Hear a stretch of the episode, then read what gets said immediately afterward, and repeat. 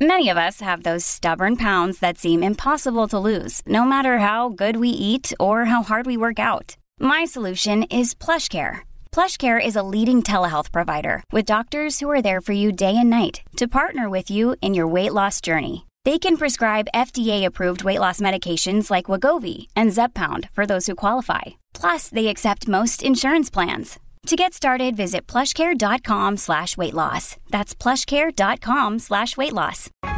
Cats at Night. Now, here's John Catsimatidis. Welcome back to the John Catsimatidis Cats at Night show. Now we have Dr. Peter Michalos. He's got some breaking medical news for us. Uh, some bad news on the long uh, COVID, what a long haul COVID front. Tell us all about it. Well, great to be with you. Uh, the Cats at Night show, and uh, there are a record number of people in the United States who are filing for uh, disability, and we're seeing this condition called long haul COVID that's lasting weeks or months. Sometimes it go away, and it even it even it goes away and even comes back again.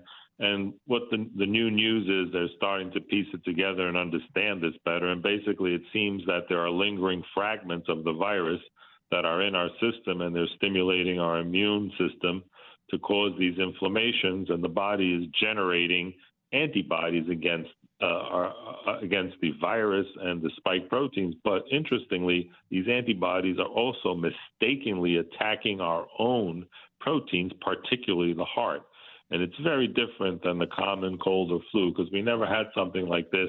And in one uh, study that Johns Hopkins website mentions, they're finding that up to 60% of people might be experiencing some of this heart inflammation. Some of it, they might be asymptomatic, but it might be explaining some of these symptoms. And also, we're finding out that COVID is a clotting disease, and that uh, on a microscopic level, it's basically causing these microstrokes in various organs and advancing the aging of our organs. And it's also we're also finding that the virus attacks our gut microbiome, which we have talked about, and those are the bacteria that are helpful in our intestine, and that's why people are having more problems like uh, things like um, diarrhea and stomach upset.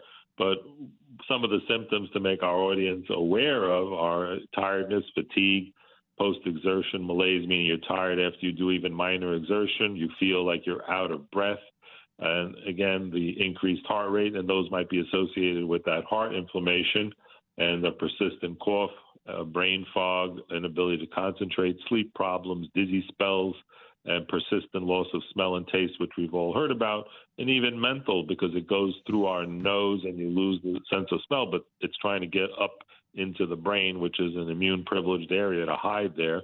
And that might be why we have brain fog and the joint pain and even the menstrual cycle problems. And some women have even experienced ovarian cyst flare ups. And uh, things like blood, EKG, and x rays come back normal. And the other thing they're finding now statistically, this is also new news, is that there's an increased number of cases of diabetes, heart disease, and neurological problems that are happening after COVID. And what can we do to treatment, treat it? They are doing now experiments with anti-inflammatories like colchicine, for example. There are long haul COVID centers and doctors who treat this, uh, even in our area here at, at great places like Columbia University and other institutions. And what they're using are like dexamethasone, a steroid, which is helping to calm the inflammation and telling the body, chill out. And that's why we're seeing some people who take immune suppression drugs, for example, people who've had transplants or people with arthritis, those people are actually faring better because their immune system is saying, calm down, don't get overly excited. And that's being helpful. And also, some people are being put on blood thinners. But if you think you have long haul COVID, please consult your physician and there are treatments, and even some vitamins like glutathione are being treated. Some centers are even using it IV, and it's a powerful antioxidant, and it seems to be helping with uh, lung damage in some of the studies and clinical trials that are being done.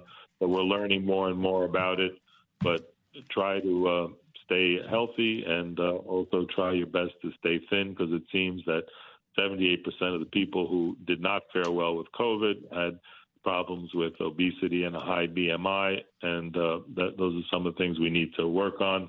Dr. Michalos, uh, when me and you a few years ago, uh, we were uh, looking at the anti the inflammatory test. I forget what they call it. Yeah, the C-reactive protein, and also yeah. one of the things that happens. Now, if you took that inflammatory test, would it tell you that your body is under attack with uh, inflammation? Yep, yep. The ESR sedimentation rate is ESR, elevated. The yes. C-reactive protein is another uh, so, indicator of inflammation. So I would advise. I'm, I'm, not a doctor, but I would advise people to take an ESR test to see if there is yeah. any uh, inflammation in their system. And I think the, the what was it scale from one to twenty or something?